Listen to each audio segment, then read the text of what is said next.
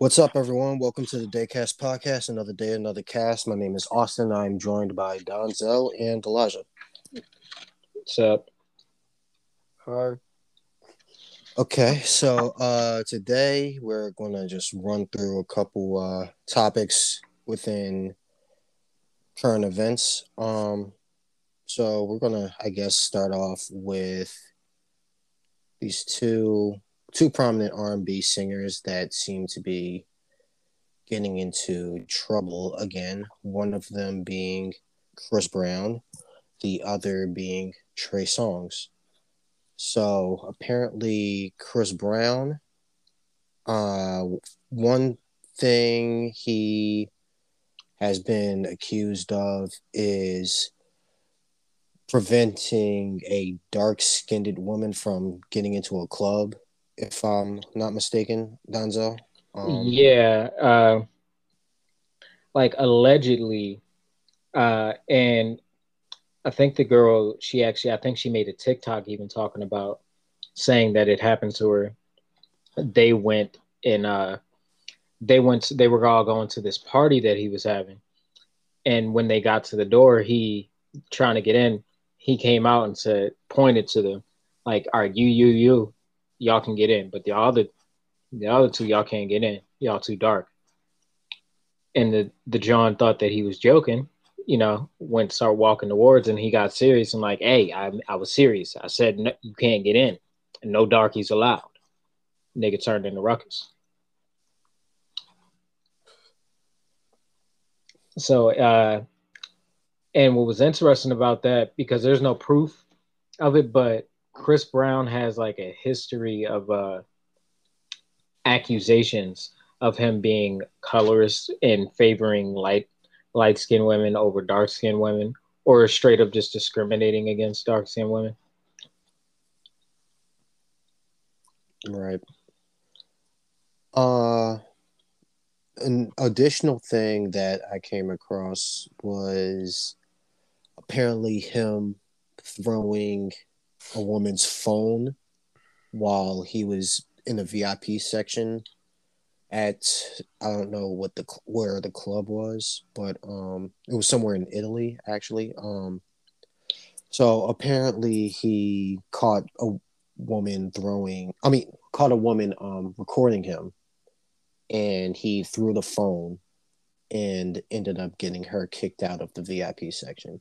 Now, so, just uh, just out of curiosity, the woman that was recording him was she dark skinned? Jeez. uh, that's a fair question, but her complexion is not something I'm coming across. Um, this was something that happened in Italy, so I've Probably. never been to Italy. I'm not sure how uh how many dark skinned women are frequent in that country. Um, less than one percent. I'm sure it's less than one percent. But, but uh, like, go ahead. I have like a question there though. All right, not like excusing his actions if he did do that, but don't a lot of celebrities, especially his caliber and type of celebrity who like to do like you know have fun and whatnot, don't they have rules against recording them and stuff? I am not entirely sure how that works. I I always had the impression that just because you're a celebrity, um, that that doesn't mean that you are subject to be recorded 24 7 so when you are in a particular state where you don't want to be recorded and you catch someone recording you the way you respond to that is going to be whatever you feel the need to do. Like uh, I believe Offset ended up uh, smacking someone's phone out of their hand because uh, yeah, uh, something like, like, this. Like stuff like that happens. Like I said, I'm not excusing him taking somebody's phone and whatnot, and or getting her kicked out, but I'm pretty sure like they have rules against that sort of thing, especially if you're like near them. Otherwise, we would have like videos of these celebrities being out like every weekend. Right.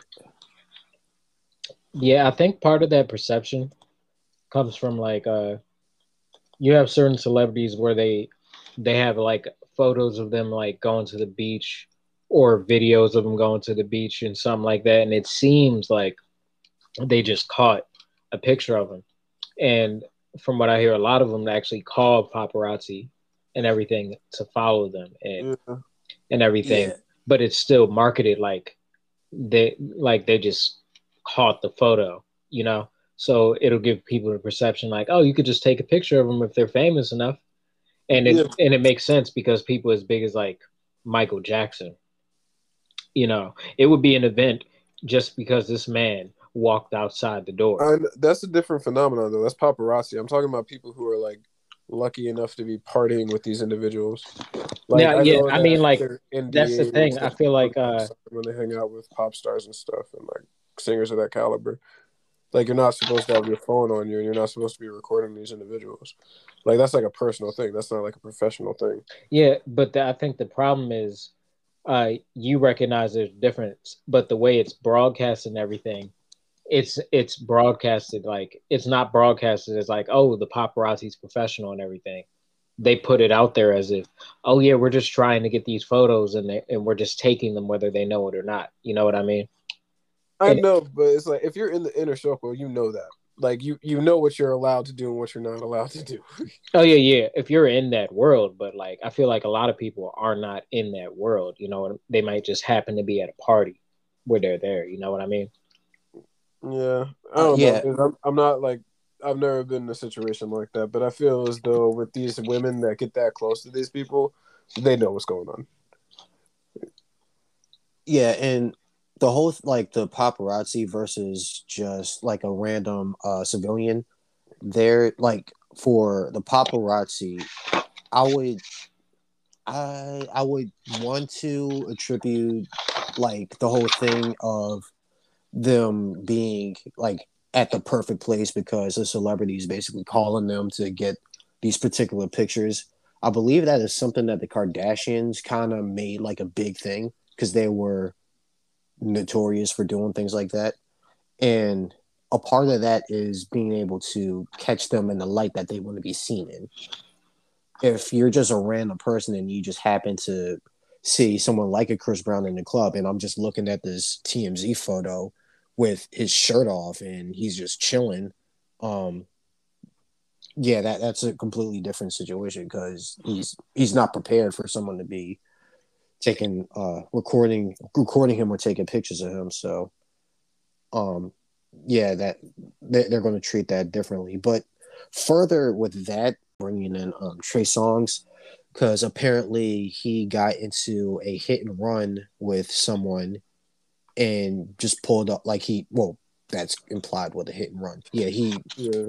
he apparently this was like a road rage kind of situation.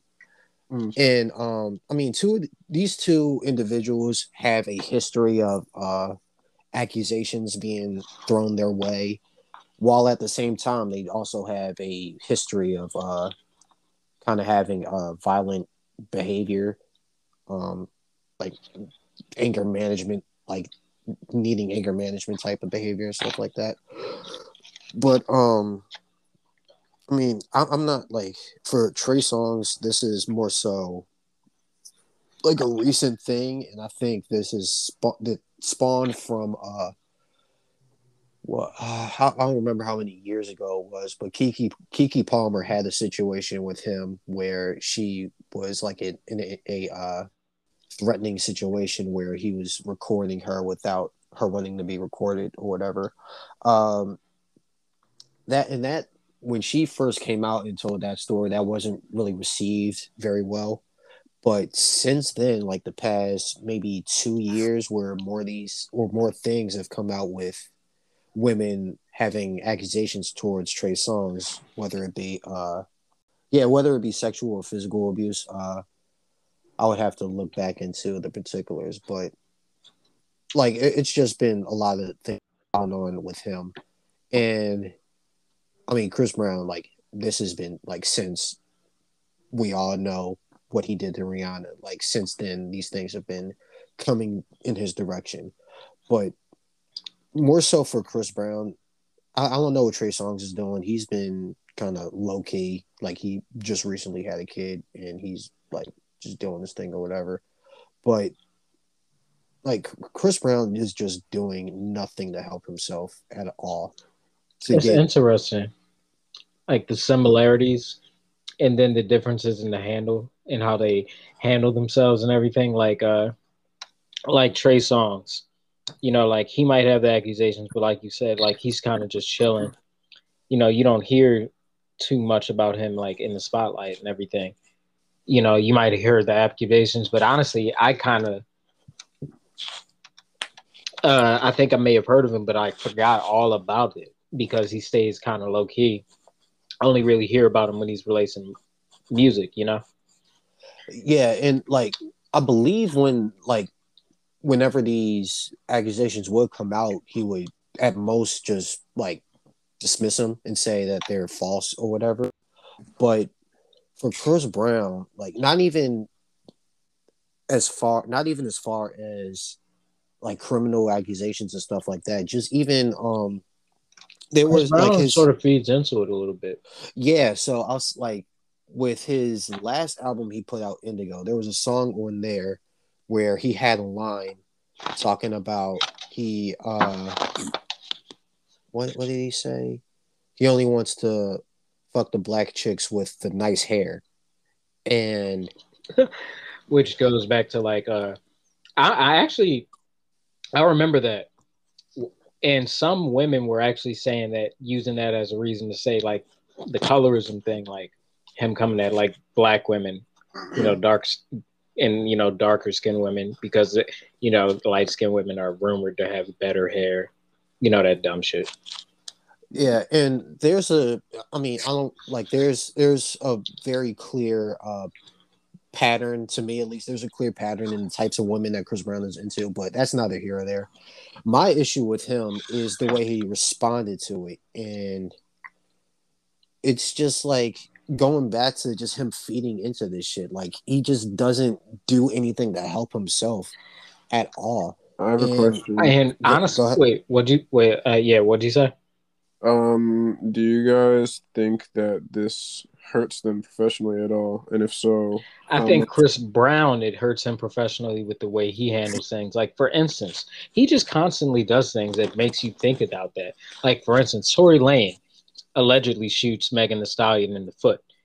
Yes. And then he decides, let's do a joint album with Tory Lanez now that he's gotten into all that domestic abuse project. Well, well with that, they know that more oh people oh are going to pay attention to the project now, though. Like, yeah, yeah, I know. They're like kind of, you know, yeah, business, business wise, it kind of does play into it, but then it's like, do you really want that to be a part of your brand now?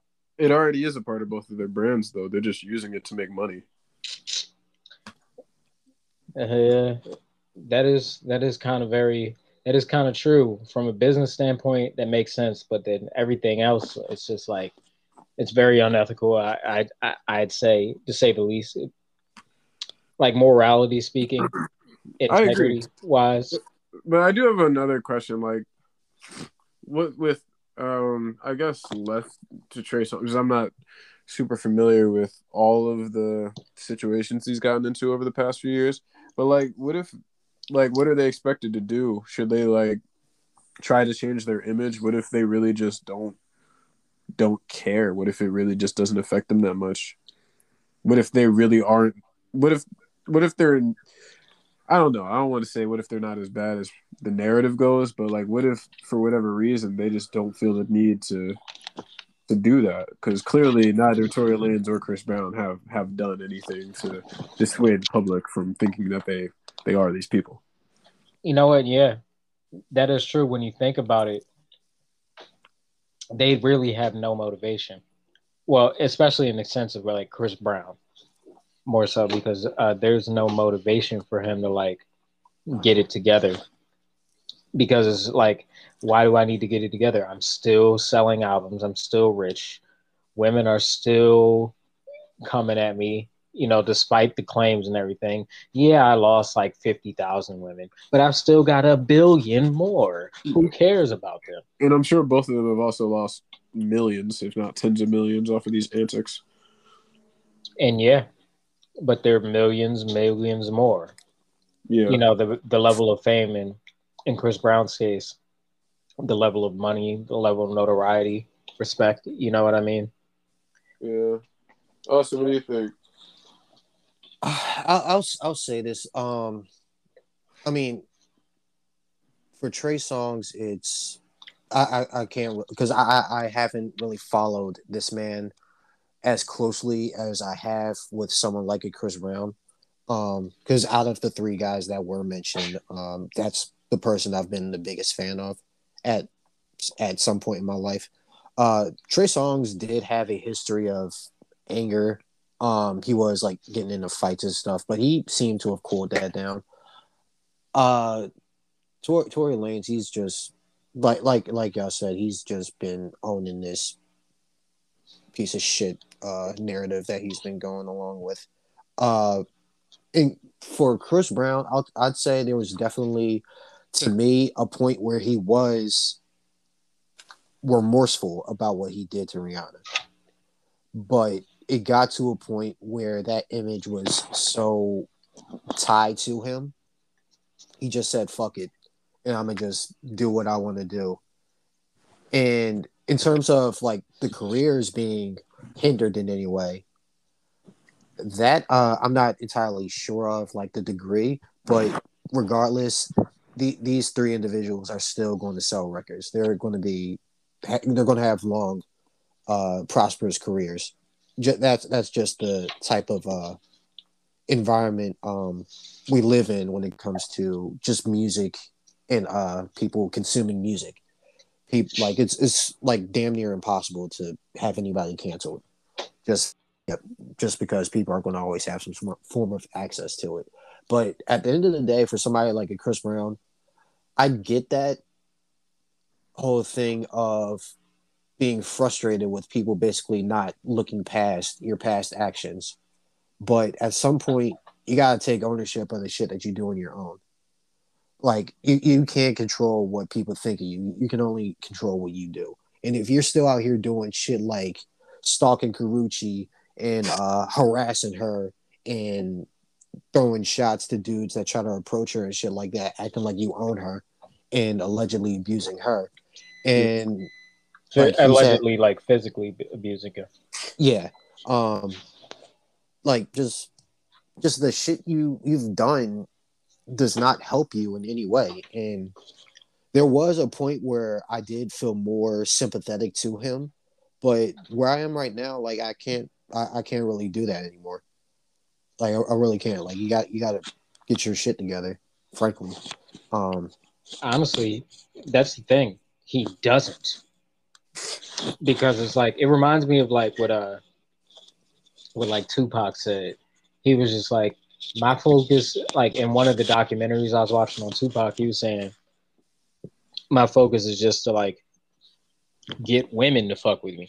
If women are if like women are fucking with me, the men gonna show up to the women gonna show up to the concerts, and then the men gonna show up to the concert just because the women are there so they gonna be fucking with me too.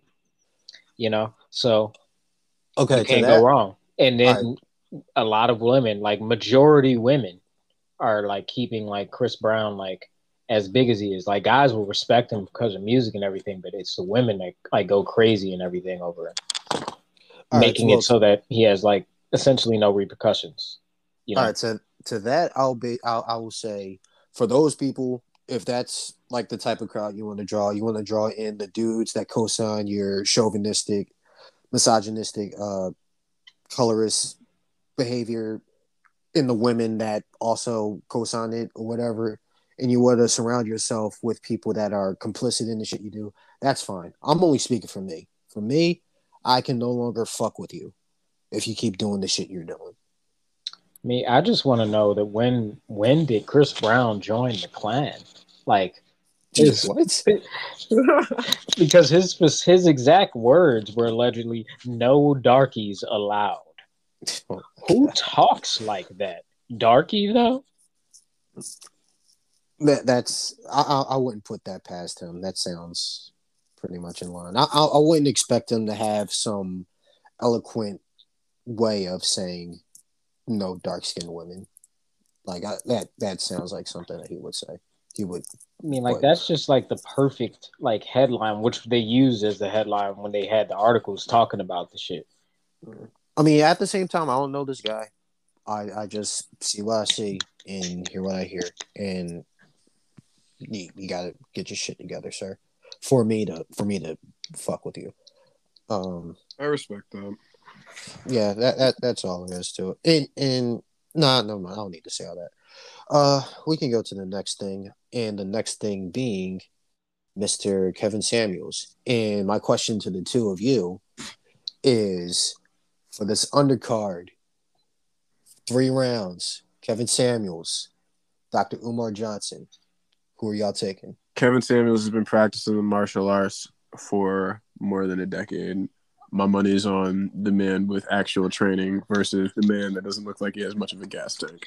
My money would be on Kevin Samuels, not even knowing all that, just on the fact that Umar Johnson decided when he wanted when he was beefing with Seti that he be he talked to him like he was hard by saying, I challenge you to a debate, nigga.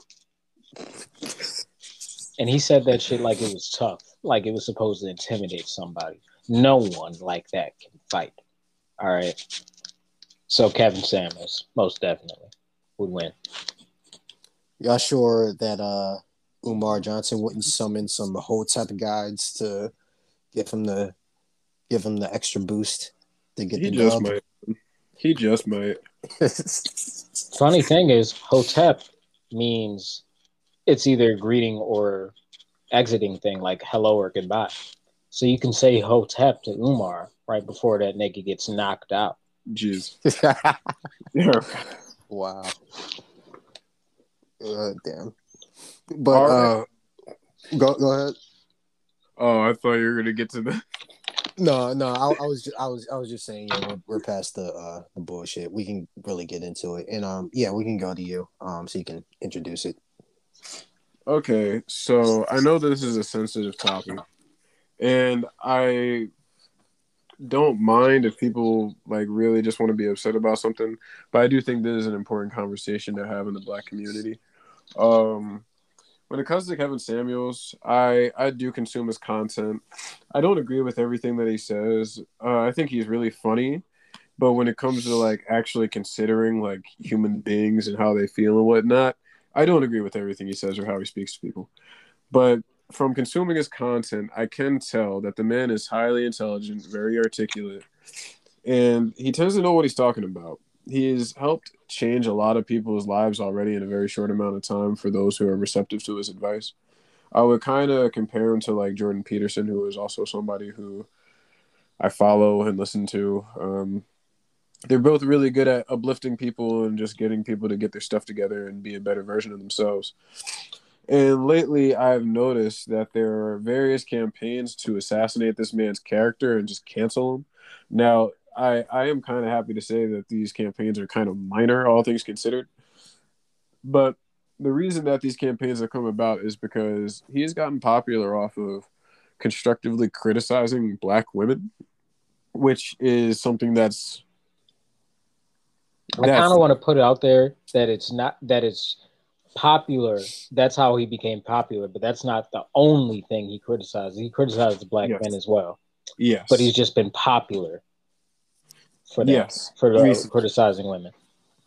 And I honestly, just to even fight that perspective, I wish that he would put out more content for men. Like I wish he would be more equal with it nowadays, because that would help just eliminate a lot of this this false narrative that's going about. But you are correct; he does put out content for both. But right now, since it's been getting his views up, and that's more money in his pocket, that's better for his business. He has been focusing more on black women. And there's a campaign to paint him as being a homosexual man and also a campaign to like dig up old files on him to try to just assassinate his character. But none of the people that are coming against him are actually like combating any of the the information he's he's speaking about or any of the truth he's bringing to light. Things that a lot of us know intrinsically, but we just don't even get to the point where we form a a full conscious thought on it because it's just something that's not spoken about in our community like why our homes are so broken why so many people are raised in single mother households and why there's this whole narrative when it comes to black men and black women. And I will get to like the faults on both ends, but when it comes to black women, like there's a narrative where like a dude has to make like some crazy amount of money, which only a very minor percent of people, let alone black men, make, and they also have to check all these crazy boxes and just basically be a superhero. And if you're not that, then the woman's just gonna wait for that, which is probably never gonna come.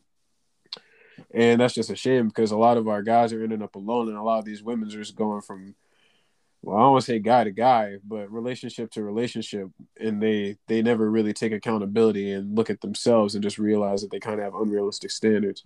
A lot of these women think that their professional accomplishments means that some man should just pop up who's perfect for them. And at the end of the day, if you don't take the time to develop your interpersonal skills or actually figure out what it is that a man wants in a wife or a life partner, then the odds of you getting one when you're like 30 something and you focus the last 10 years of your life on developing professionally happening, that's just unrealistic. And when it comes to black, I'll call them black guys because like the word men is integral to what he's really trying to communicate when he talks to guys. It's like a lot of us don't know how to be men.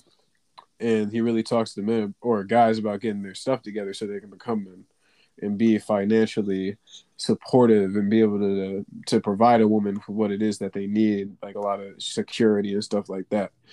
But a lot of these guys aren't raised by men.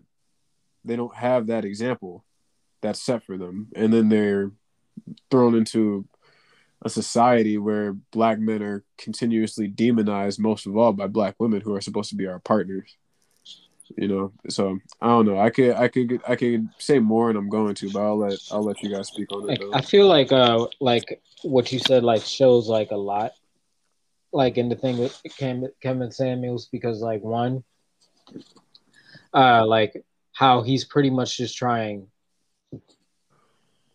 to better uh to better people you know yeah. and better the black community and everything but like uh his delivery and then people's reaction to it reveals like two things to me. You know uh the first thing is that uh this society is like uh they it it, it lacks like uh a, a like a masculine perspective mixed with the feminine perspective. Either we get like a too masculine perspective or too feminine a perspective, and I think that's like the problem.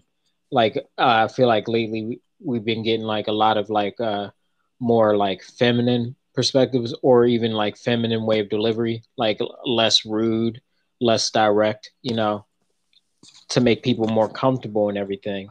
And then Kevin Samuels, his uh, method and his delivery is a lot more masculine in that it's very more direct, very straight to, point, to the point, doesn't give a fuck about how you feel as long as you hear what's being said. You know what I mean?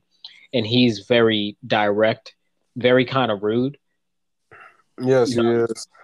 And this society really isn't used to that. It's sort of like the, when the society is like, it's sort of like when you're like, like, like I'll look at like in this example, like Kevin Samuels is like like the father figure of like the black community in this perspective, you know, and maybe like maybe like Oprah or something may be the mother figure or something like that, where Oprah may she won't really straight up just attack people or come up in an aggressive manner. You know, she's known as she's known as more like a healer with her vibes. You know what I mean?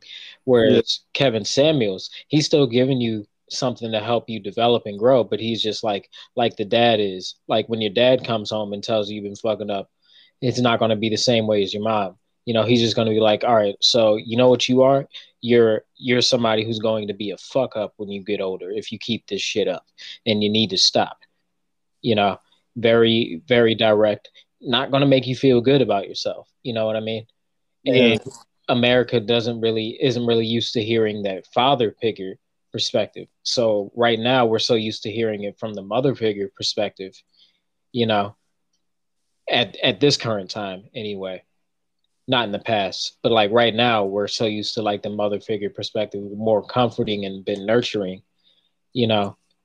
that we're just like we need the healing perspective you know and kevin samuels it is like healing but it's like not the romanticized version of healing that has been presented to us. Everyone thinks like healing all feel it feels good and everything like you know like yoga and everything like relaxing and everything and not for, forgetting like there's a part of the healing that you don't like that doesn't feel good. It's called the medicine. And kevin samuels is kind of giving you the medicine you know the bitter pills you have to swallow. But when you swallow them it help it, it betters you. You know what i mean? Like we're not used to that you know so that's like one thing that's revealed to me from people's reaction to kevin samuels. And another thing is like just because like what became popular is his criticism of black women and none of the stuff that he where he criticizes men and cusses them out too uh this society's or at least black people at, at least have like there's a problem with like holding accountability to women and everything. You know, it's very embraced whenever man fucks up and people get on him about his mistakes. But when women make mistakes, they've got to like really, really fuck up. And even then, you don't get on him as hard and everything. You don't hold him as accountable. You know, sort of like the Jada Pinkett Smith, Will Smith thing. You know, what she had to do for people to really he would hold her accountable was like really blatantly like sh- that was in the wrong, you know. And even then, it was still like like not too not too bad. You know, her reputation isn't really tarnished. There was still question. There was right. still question on what Will did to lead her to do that. Yeah, yeah, like showing like, and that reveals to me like we have a problem holding like the, our women like as black people are women like accountable for things you know and that's that's that's like a problem because I, we, you need you need both sides need to be held accountable. I have something about that as well a good example that's broader than our community but also takes place in our community. False accusations. Women are not punished for false accusations on any level. A woman can accuse a man of like the foulest shit in the world and have no repercussions, and that man's entire reputation can be ruined by by lies. Yeah, that is true. Even if it becomes like proven, oh, you were just accused of stuff, but it's been proven that you didn't do it. That his reputation is still affected by by just having that stain on it. Yeah, it's an ugly thing. Yeah, yeah, I feel like that kind of enforces a narrative of like men against women, you know, just by giving women like opportunities for that, for like that un, un unfair treatment. You know, it reminds me of like people say that when when black people was like slaves and everything, like the slave master might like give a bunch of benefits to one person just so that the other people could could could have a problem with them, you know and I kind of feel like there's a little bit of that with this, where it's just like black men are held accountable to the point where their reputation can be ruined for just being accused. No evidence, not proof, but not even evidence of him doing anything. His reputation can be messed up from that. But the women, it can come out that she completely made everything up. She was just pissed off and she just wanted to see this man in jail. So she lied about it she can get away with that and there's no repercussions you know yeah. That says like that says like a whole lot. You know what i've been thinking about? We don't need to uh get into it because to me this is a completely different topic of discussion. But in an effort to attack kevin samuels people are still trying to use the gay thing as an insult. Yep, it's disgraceful. Like, aren't we? Aren't we trying to be accepting of the LGBT community, and we're still trying to use that as a way of tarnishing someone's character? You know, see that the part about that that's really interesting to me, and it goes back to the women being played against men. You know, like women not being held as accountable gives women I mean, gives men reason to be angry at women, you know. And then women, and then women like, it's interesting how women are not the ones who are predominantly like homophobic and everything. It's usually like black men, you know. But in this case, it's black women.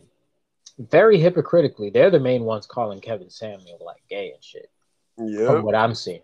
they got a whole campaign. you know, as an attack, you know, and it's just like y'all are the main ones saying like it shouldn't be like weaponized and you know shit like that. Those jokes are homophobic. Y'all are the ones saying that to guys. We're not attacking Kevin Samuels. The women are, and once again, that hip that's very hypocritical in nature to do that. It's kind of like you're just using an argument for the for gay people whenever it serves whatever agenda you have. If the agenda is attack men, you're 100% against us slandering them. But if it's for attack another man, uh, you're going to use them and kind of disrespect them, you know, and throw them on the, under the bus a little bit just to attack Kevin Samuels. It's hypocritical, and it that also can feed into why men can be upset, you know, being held accountable, and then you and then women are not held accountable despite doing all these things that are very socially unacceptable you know Yeah, that's that's crazy. But um, I, I mean, I don't, I don't honestly have much to add when it comes to Kevin Samuels himself. I think both of you guys um highlighted the uh content puts out and how it, it's meant to be beneficial to not just black women but black men, and um, like his criticisms go both ways. Uh, so I, I don't personally have much issue with him, but uh. I'm more so going to pose a question addressing the, uh, I guess, what's is seemingly like a um, extreme kind of environment where women are able to basically get away with things without being held accountable. Would you guys say that this is kind of like a counter to the years of them being on the opposite end of things? i would Like- say it is but i'm right now because we're dealing with kevin samuels and everything and his his target audience and the effect is mostly on black people i'm focusing on black relationships and like all that stuff in the past and everything that was a thing but mostly for white people because black people usually didn't have they didn't really have the power to like discriminate and be that sexist toward women. There were some of them that kind of did and when in the few that were in positions to be able to do so. But uh from what i'm told from people that were actually alive back then uh that i've talked to they told me majority of them that was mostly like white women getting abused and everything you know burning the toast and then getting fucked up because the bread was burnt or some shit You Why'd you use that example? I'm sorry. That Because just sounds like a goofy example. because that shit like was a real thing like I got something to add on that. Um, Kevin speaks on this. He speaks on that narrative, and he says that proportionately. And all right, so this is what he goes off of. He goes off of reported crimes, and of course, or reported incidences, and of course, a lot of people or people can say that well, most of them went unreported. Well, that's unverified. Um, our, what we do know is our marriage rates used to be higher. We used to have complete families. Like the things that we do know paint to a more positive picture than what is typically referred to in that narrative. But I also agree to an extent, but that's also not his his whole message is about healing. Right. Playing the blame game isn't helping anybody. At the end of the day, especially if it's a blame game that's largely based off of a false narrative, or I'll even put it this way. I think this is the best way I could put it: a vague narrative. Hmm. So you saying that? What do you guys think about his delivery? Because I hear one thing that I heard, like one particular black woman that I know say was that if it's all about healing, why are you like attacking people when you're delivering the message that's supposed to better them? Why Yeah. can't you deliver it in a more compassionate way? why you got to hurt people's feelings because if you hurt people's feelings you know they're going to be less receptive to whatever it is you have to say they might even know you're right and won't want to admit it because their feelings have been hurt. You know what I mean? They don't want to accept what they know to be true. You know what I mean? Why I- about that? I would uh, be inclined to agree with that if I didn't listen to and watch the opposite happen myself. Like this man, he's he violates people left and right, pure comedy. But it's like a lot the people that are receptive, he'll still violate them. They're still receptive. Like it, it just it would seem that people wouldn't be as receptive due to that. But honestly, from what I've seen and what I've listened to, it really doesn't make a difference like it doesn't make a difference in whether the people are receptive or not. Like he gets through to a lot of people, and the people he doesn't get through to, it's usually a pretty quick thing. Or they're just completely delusional, and he tries to wake them up from a delusion, and that kind of goes on for a little bit, and then he just gives up.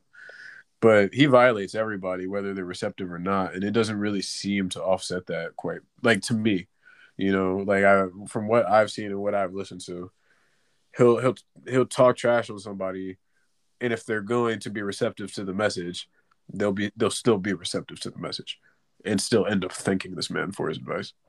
Yeah, Yeah, I mean, so basically, what I'm hearing is Kevin Samuels is just like he's just like that stern, you know, aggressive voice, and that's just who he is.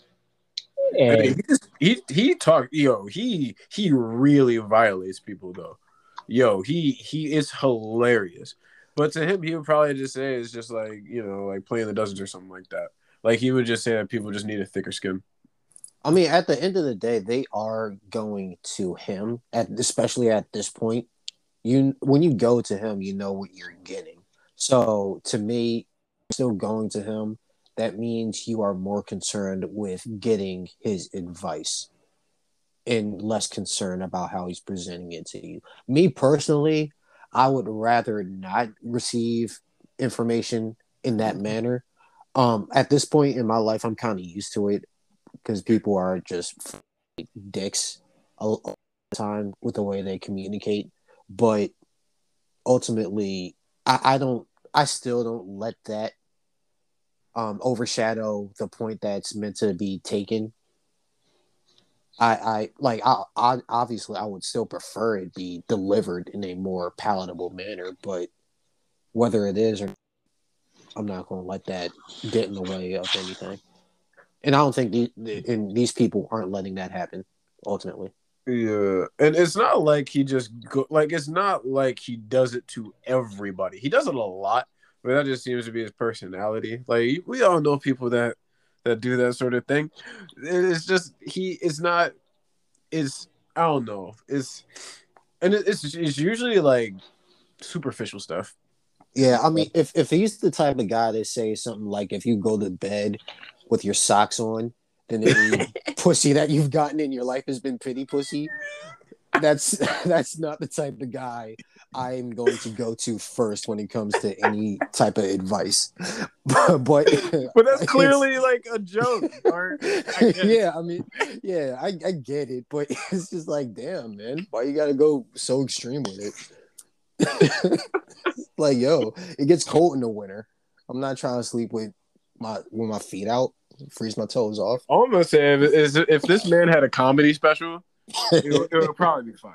So- yeah, like that's the type of humor he, he, he does. He just really does it at other people's expense. Like I, I and that's the the type of stuff I kind of I I enjoy it. I'm not gonna lie, I enjoy it from an entertainment perspective.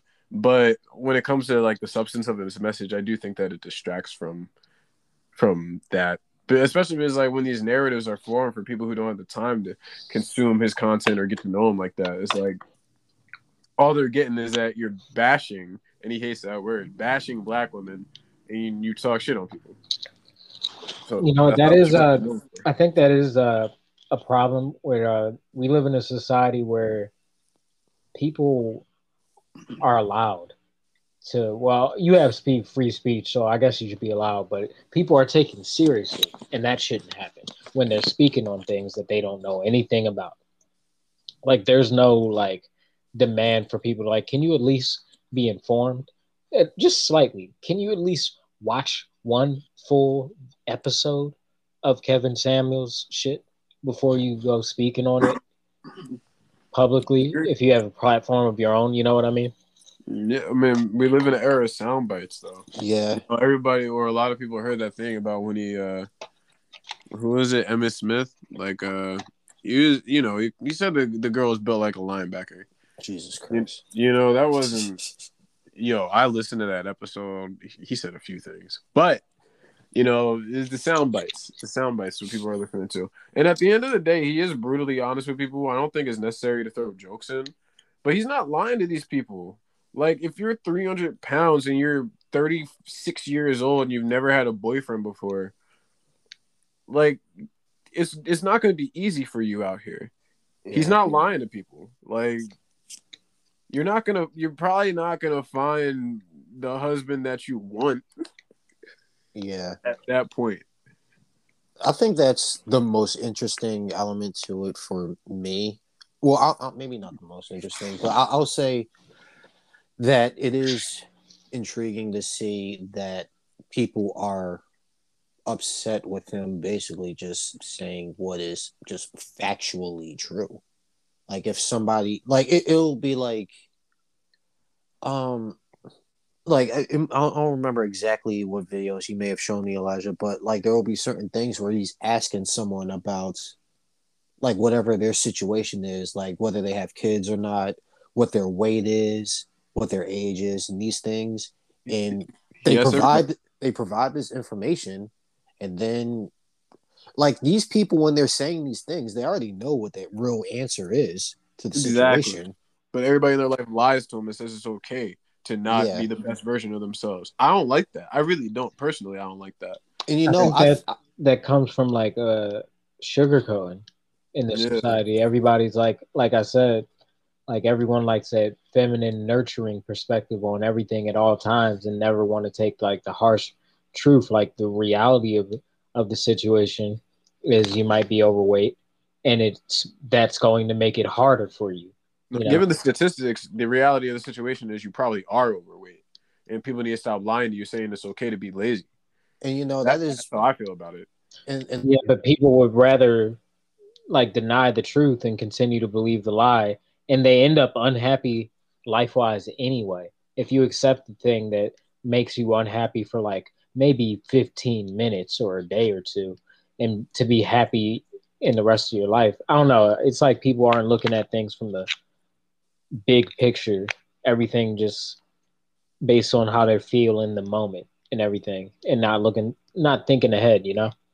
But to me, the, the the thing is, they probably have a bunch of those people around them that sugarcoat things, like whether it be a a man, a man or a woman that goes to him, uh, like prior to going to him, they probably have like a like a circle of friends that are trying to encourage them, be like, oh, "No, there's nothing wrong with you.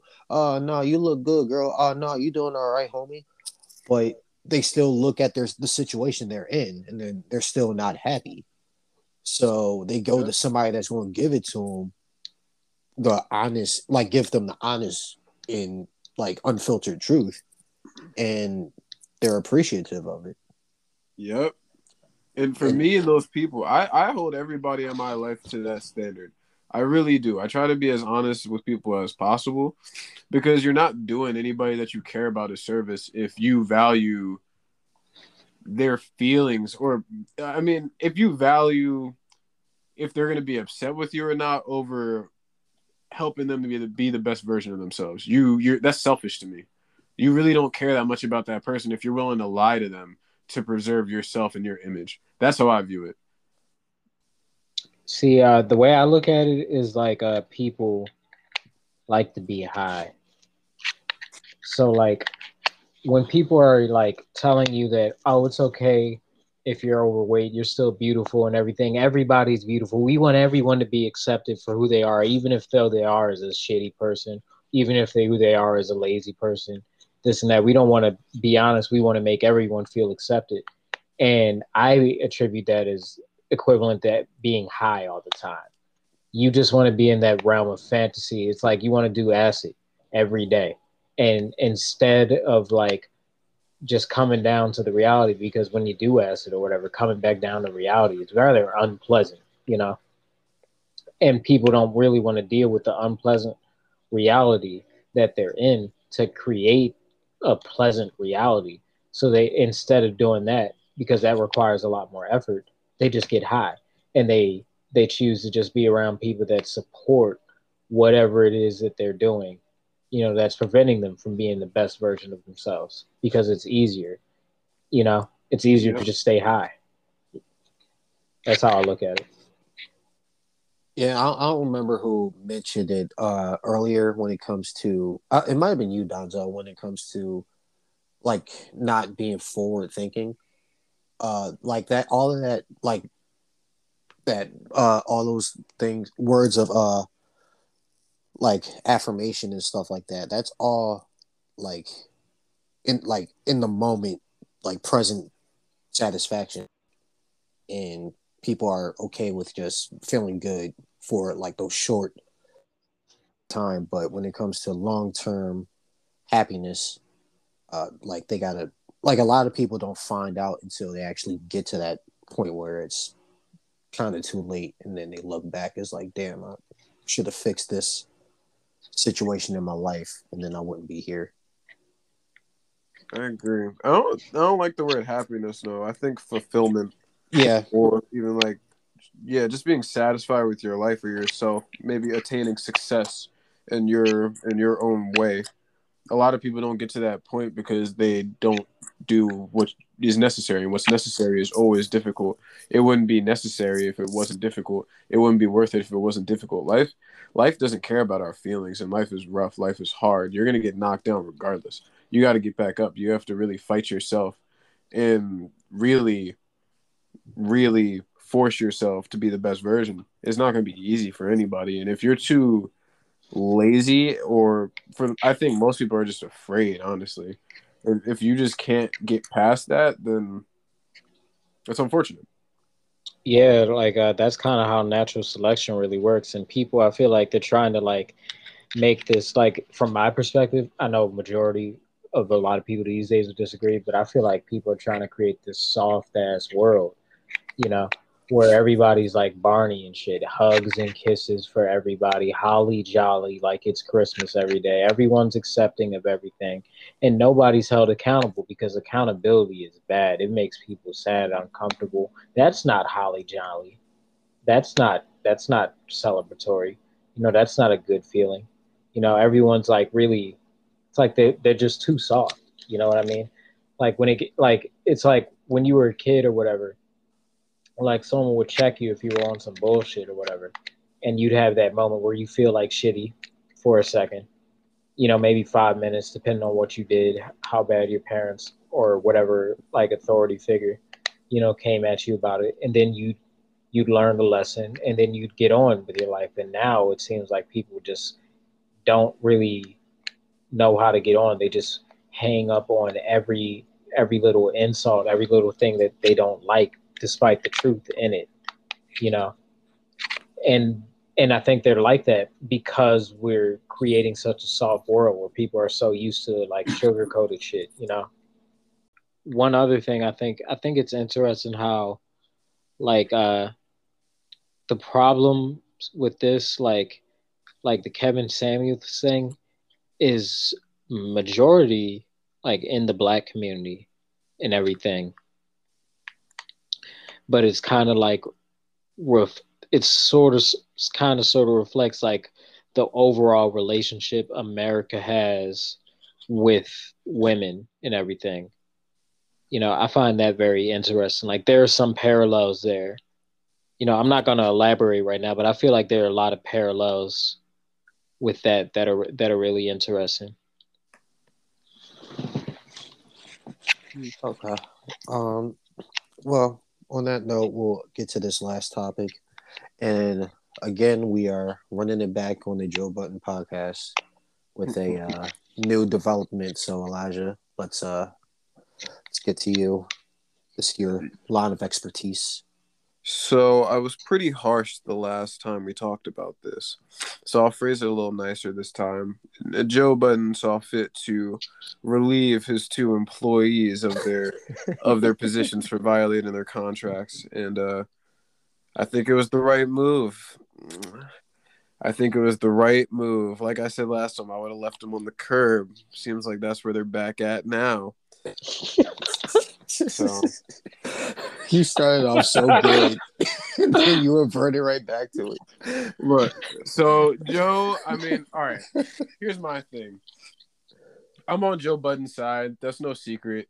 I recognize his clear character flaws, but I also recognize the difference between business and friendship, and where those clear lines are drawn.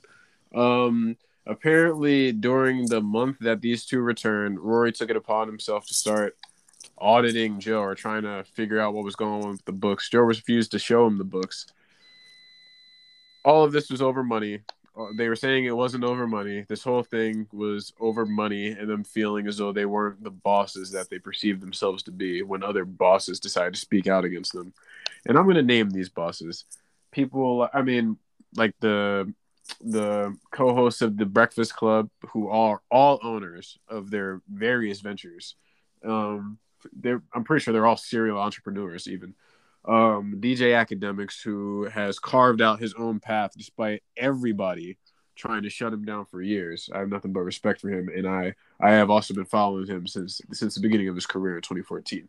And then Andrew Schulz, who is the co-host of the Brilliant Idiots podcast with Charlemagne the God, who is also a member of the Breakfast Club, who has taken his position as Charlemagne's co-host and carved out his own lane as a boss who owns his own stuff now. And he's also a millionaire off of doing that, off of parlaying his friendship with Charlemagne. So for years, Mal and Rory talked down on these bosses and really just acted as if they were equal with these individuals. They're not. They were always employees. They had no idea what was going on with their business. Well, with it wasn't their business actually. They were just employees with uh, Joe's business and they seemed to be okay with everything until Joe gave them a raise off of his Spotify deal. And then they got curious about how much money he was actually making. Now, if you understand business and you understand ownership, you would know that owners understand the numbers. They understand what's going on with their business. How could you be an owner if you don't understand what's going on with your business? Right. These two were never owners. They are nothing but employees. And it seems as though they did not take advantage of their time or their proximity to a boss and pioneer like Joe Budden. Instead, they decided to stay complacent in their co-host roles until recently, where they decided to well, well, they just decided that they they needed more, they wanted more, without actually earning it or adding that enough value to the brand to receive such things. And Joe has said it so himself, but I also agree. He he was probably overpaying them he looked out for them. He protected them. He says that he paid them more than they were worth. And they still took it upon themselves to try to get a bigger piece of the pie, despite the fact that Joe makes a bunch of deals on behalf of everybody who works with him and under him because he is the boss. They all are signed to contracts under him because he's the boss, right? And a lot of people they want to they want to talk about friendship and how Joe snaked and violated his friends without acknowledging the business relationship which is the default primary relationship when it comes to money. There there's no reality where Joe Budden should feel as though he should break off bigger pieces of the pie that he works so hard for for his co-hosts that don't add the equivalent value to that. Now if if they were bosses, if they were owners, even business partners, why weren't they they at these Spotify deals? Why weren't they at the Patreon deal? How come they don't know what's going on with the books, right? Because they're employees. Well, no, ex-employees. They're unemployed now. So what I really want to say is that I'm disappointed in the narrative that's being spun, painting Joe Budden as the bad guy here. I realize that he could have been nicer about it or whatever, but this clearly was doomed to go down this this way. Ever since two months ago, when the two decided to take off for a month from their jobs, he was nice enough to bring them back and give them another chance because of their friendship and their relationship. And Rory himself continued to try to violate this man, and I'm sure they'll be going to court. I, I I've I have a lot of faith that Joe will not be found in the wrong whatsoever. And I also have faith that when all this stuff comes to light and it's proven that he actually looked out for them and paid them more than he needed to, the narrative still won't change. Because people just like to be against Joe Budden. I'm okay with that. I'm sure he's okay with that. He's used to that. But it's the Joe Budden podcast. And I've seen a lot of narratives today of people saying, oh, the Joe Budden podcast went up in flames. Oh, the Joe Budden podcast is done. Oh, it's all over, folks. No, it's not. It's the Joe Budden podcast. This man did not die, and he did not fire himself.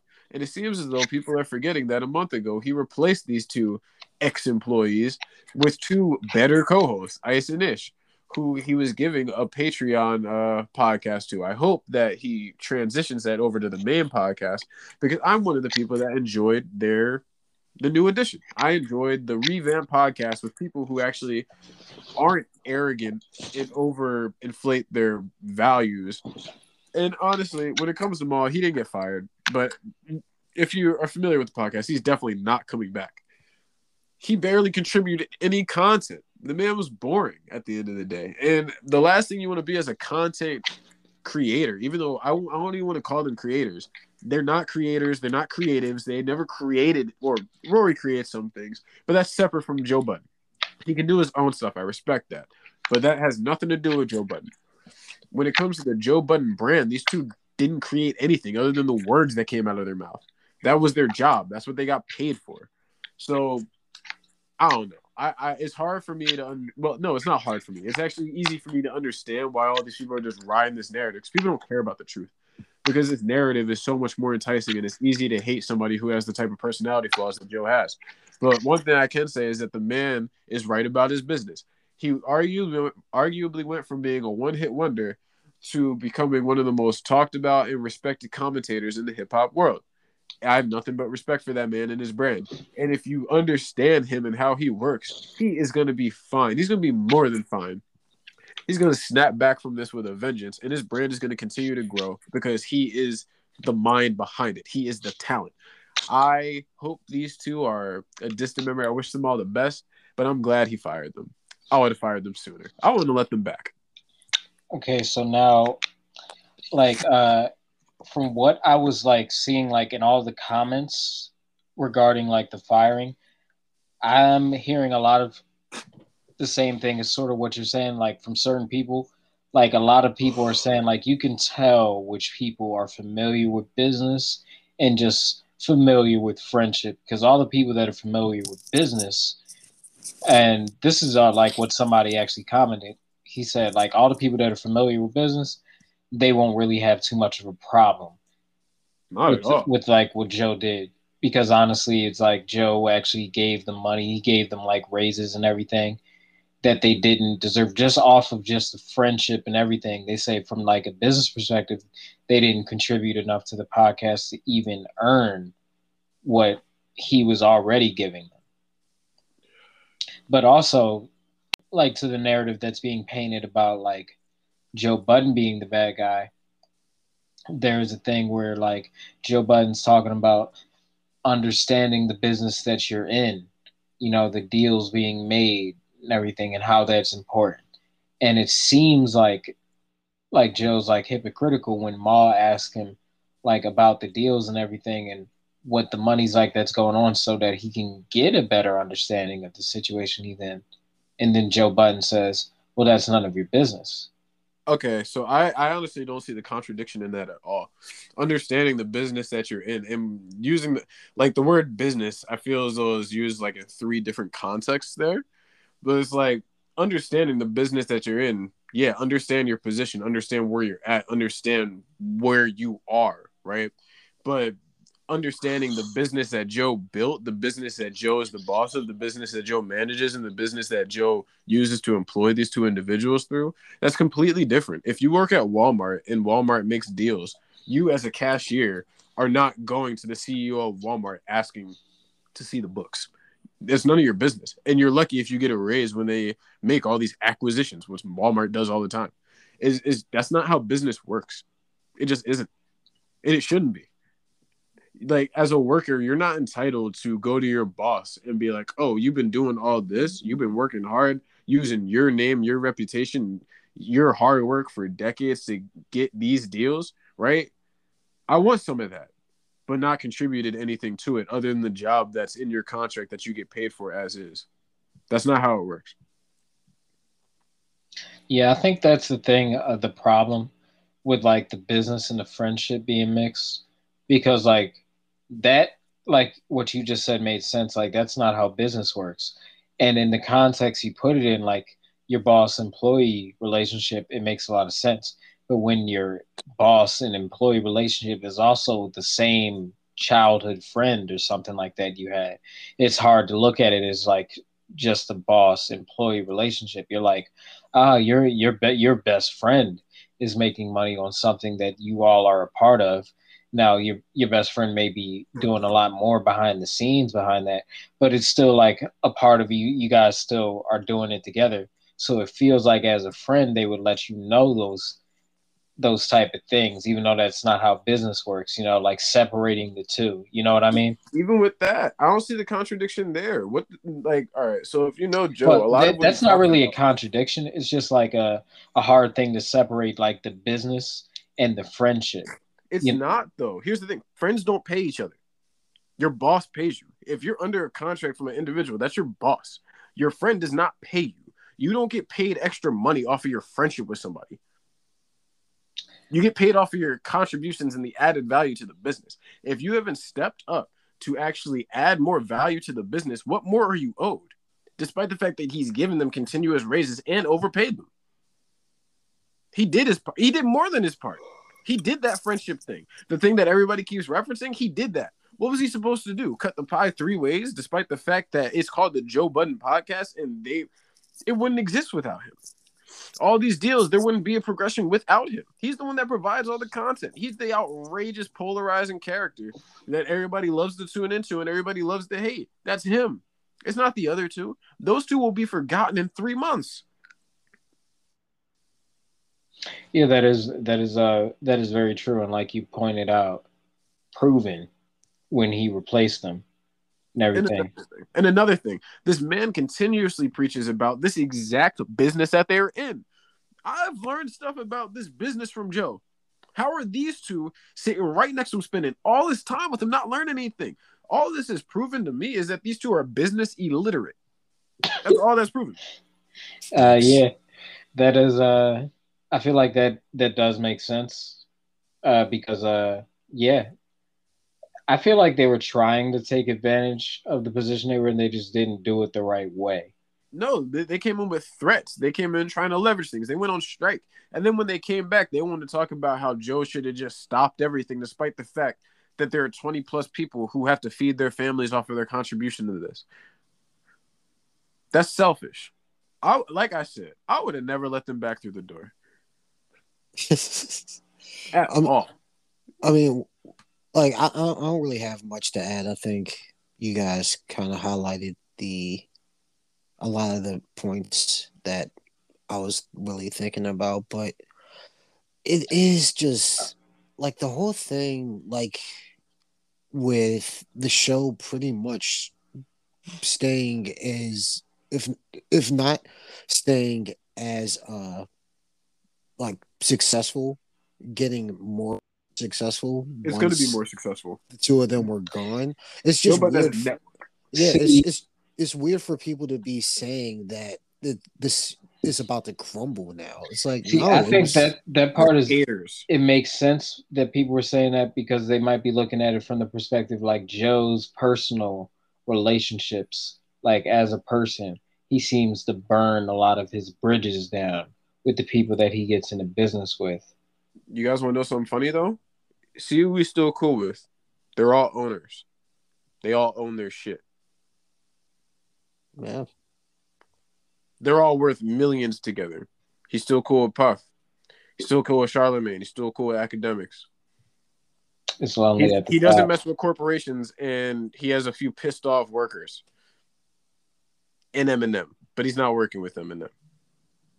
Oh, so I, I didn't even hear about that relationship being rekindled, but Yeah, no, they don't. They don't. They don't. I'm pretty sure they don't. They don't speak or anything like that. well, well, I mean, he's like, not working with them. Yeah, as far as there being um like animosity towards each other. but the other Slaughter Gang people are still cool with Joe. Royce yeah. is a good friend of his. Joe has a lot of good industry friends who mess with him. They understand who who he is as a person and they accept him. Yeah, the man's burned a lot of bridges, and he talks about that too. There's an art to what he does. All these people talking about, yo, and yo, I brought up, uh, I brought up the the one dude Jabari earlier when I was talking to Austin. He's talking about how Joe was ranting stuff, and he was like, "What kind of boss does that?" I get it. You don't agree with his like what he's doing. That's cool. But are you denying that the man is an owner and a boss and a continuous entrepreneur who has paved the way for a lot of people to follow in his wake? Is that not a fact, despite the way that he carries himself and how people may disagree with it? How are you to say this man's not a boss just because you don't like how he fired this bum on air? Makes no sense to me. People are just saying stuff that doesn't correlate with reality. One thing that I think does correlate with reality is I think it was a bit unnecessary for him to just be on air and like, how about this, Maury? You're fired. I'm like, all right, you didn't have to do that. So much worse, yo. You I would have done so much worse. You didn't so have to worse. do it on air. You could have just been like, all right, Rory's made an announcement like, Rory, Rory's no longer a part of it. No, nah, I'm glad he did it on air. I, I, I, honestly don't see why people have an issue with that. I'm glad he. Don, Donzo, the way you said that, you made this man sound like Trump. Yeah. but I'm I'm glad he did it that way. I don't, I really don't see why people have an issue with that. Like I feel as though if you if I ask like three or four questions deep of any person who brings that up, they honestly don't have an issue with it. I really don't see what the issue is with that. Uh, yeah, it was just like man, I know like business wise, but I thought this was still your man's. Like it was entertaining as yeah, he was until his man started trying to violate him. Yeah, you yeah. He it, didn't do it, that to Ma. He did that to this this punk Rory, who he he plucked out of fucking nowhere, gave him a platform, gave him every opportunity to succeed, and he's just un, an ungrateful, self-destructive dickhead. Yeah, that was some slimy shit. yeah, slimy. I, I, can't. I can't really. Yeah, yeah. I, I can't really defend Rory, Rory's actions uh too much. And like you said, he didn't really do anything to Mob Mal. Kind of just like I feel like I'm all out of loyalty to Rory. Is just like we were starting this together, so uh, it wouldn't be right to do it without him. So he, yeah, he just chose to back out, I guess.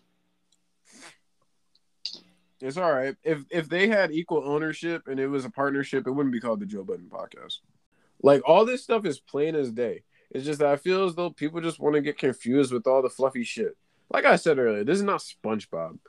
Friendship has nothing to do with business. You can be friends with business people, your business partners, and what, or no, I don't know. I really don't know if you can be friends with your boss to a certain degree, but it's like, look, you gotta know the difference. If you don't know the difference, then you're fucking up, not not them.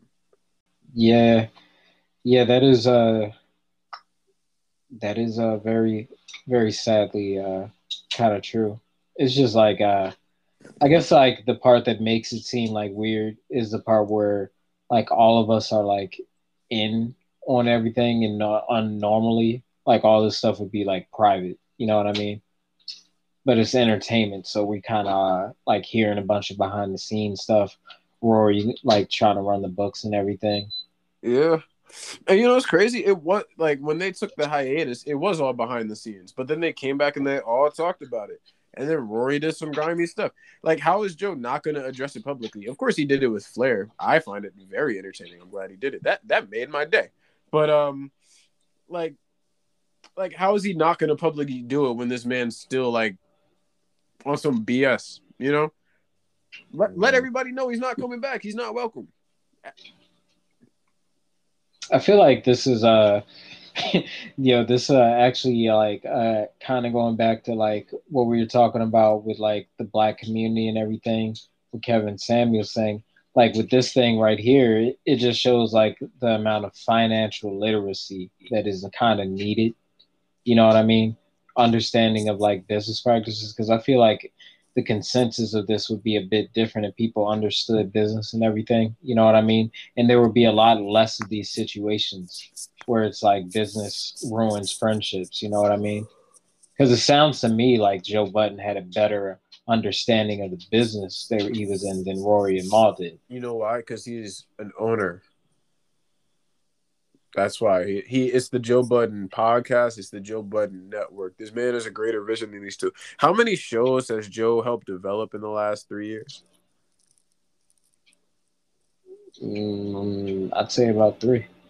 It's even more than that. He has his pull up thing. He does the yearly thing with Charlemagne. This man's always doing stuff like that. I forgot about those two. Oh yeah, I, I forgot He's about out those here. too. So no, this it's just not the same. They're not the same. And my thing is that if you're working with this man for even five years, how do you not negotiate more?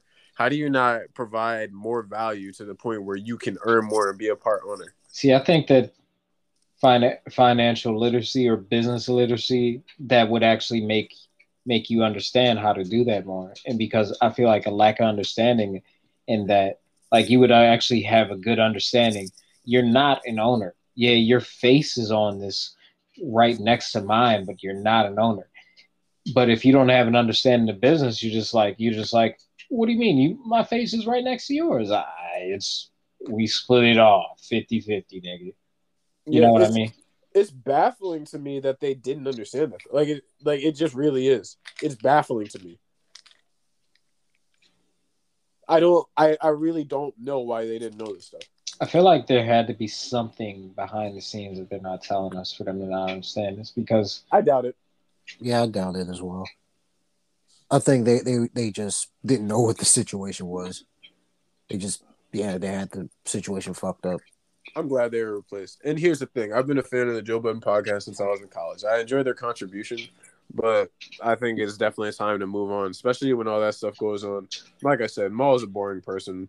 Uh, I wish him all the best. Rory, sorry, self-destructing. Wish him all the best as well. But when it comes to Joe Budden stuff, they clearly were hurting his brand. So whether fake fans want to see that or not, they were they were not helping him advance, and he's trying to do some next level stuff. So yeah. Yeah, definitely uh definitely true. They weren't Yeah. really contributing much to the brand. I will say that. Yeah. like the only thing they contributed was that people were used to them. I was I would say in Mal's case, the people always cracked on him in the comments section. That that that's something. That is something. yeah, But I I'm guess. excited to see all the other platforms comment on this, all the other podcasts and stuff. Yeah, yeah, that that's been interesting. Like DJ Akademiks, like when this thing was announced, of course Joe Budden became more trendy and everything because people are like, oh, he just fired Rory and Mal, and DJ Akademiks also went up because everyone's just like, all right, we know Akademiks don't have a field day with this. He even I've tweeted seen that about, like- exact quote too many times. Yeah, You know what's crazy? He hasn't even been that bad with it. He already came out and said some stuff, and he hasn't even been that bad with it. I mean, to him, I would think it's really just clear cut. Yeah, and he already knew this was gonna happen. Yeah, like it's not really much to to say here if you know what's up. He's he's gonna keep talking shit on Rory though, probably for the rest of his life. Yeah, um, I mean, I I had I hadn't been one that followed the Joe Budden podcast at all over the years, but from what I hear, Rory was someone that ran his mouth too much when it came to other platforms. So That's not even why him and Ak don't get along. Rory sent some people to his house and left like some prank threatening message in his mailbox, and Akademiks has not let up off him since. He even flew out like his uh, that's what I and could violated her. wow, Yeah, Um, niggas showing up to his crib or some shit like that. yeah. So Rory, Rory is doing some dumb stuff, and Joe even commented on that today because I, I I heard every snippet that I could. He was saying that that let him know. He asked Rory if he did it. Rory said no, and he said that regardless, that let him know that Rory wasn't focused on like the business and stuff. Because he he said that he thinks that Rory did it, but or he I don't know if he said that, but he said that he he doesn't know Akademiks to be a liar. If you know Akademiks, people can say a lot of stuff about him. The, nobody's ever called the man a liar, and he Yeah, reports that a lot true. of salacious stuff. Nobody's Yeah. ever called him a liar. He's thorough. That's a part of the reason I'm a fan of him. Yeah. With with that being said, whatever degree of vitriol that comes Rory's way is more than justified at this point. It really is, and it's a shame too because he is not a bad dude either. He really isn't, but he's definitely he just keeps messing up. He he needs to focus on his album. He has reason on his album. That's pretty cool. I don't know who else is on it, but I think that's cool. Hmm. Honestly, can't say whether or not I'll be checking that out. I guess it'll depend on the features. I'm Uh, probably not. Uh, I can say right now, probably not. I'm going to off of curiosity, but I don't even know if he's gonna put it out now. I'm sure the man's like he's going through a lot. Yeah, damn, that would be crazy if that just derails that whole thing. Uh, I think it should. It's like that's think about how embarrassing that is for everybody involved. They they made it. They came back for a month, and then had a, a giant blow up. Like that's like a bad relationship. yeah, You That- get back with does. your girl, and then you break up with her immediately, and everybody's like, "Yo, you two just got back together." Shit, that I've been through that. it's Yeah. embarrassing. yeah, and that, it it just reflects poorly on you if if that ha- if your personal stuff has an impact on your business. Yeah, I think it, Well, the your way job it happened. in this case.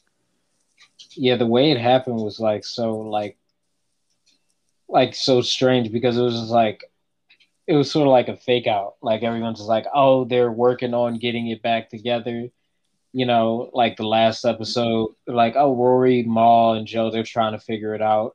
The pod, they're back together and everything. The podcast back to normal. And then the next episode, you're fired.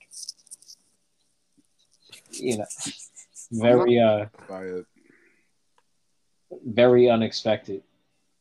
I'm not surprised by it, and I I also appreciate it. Yeah.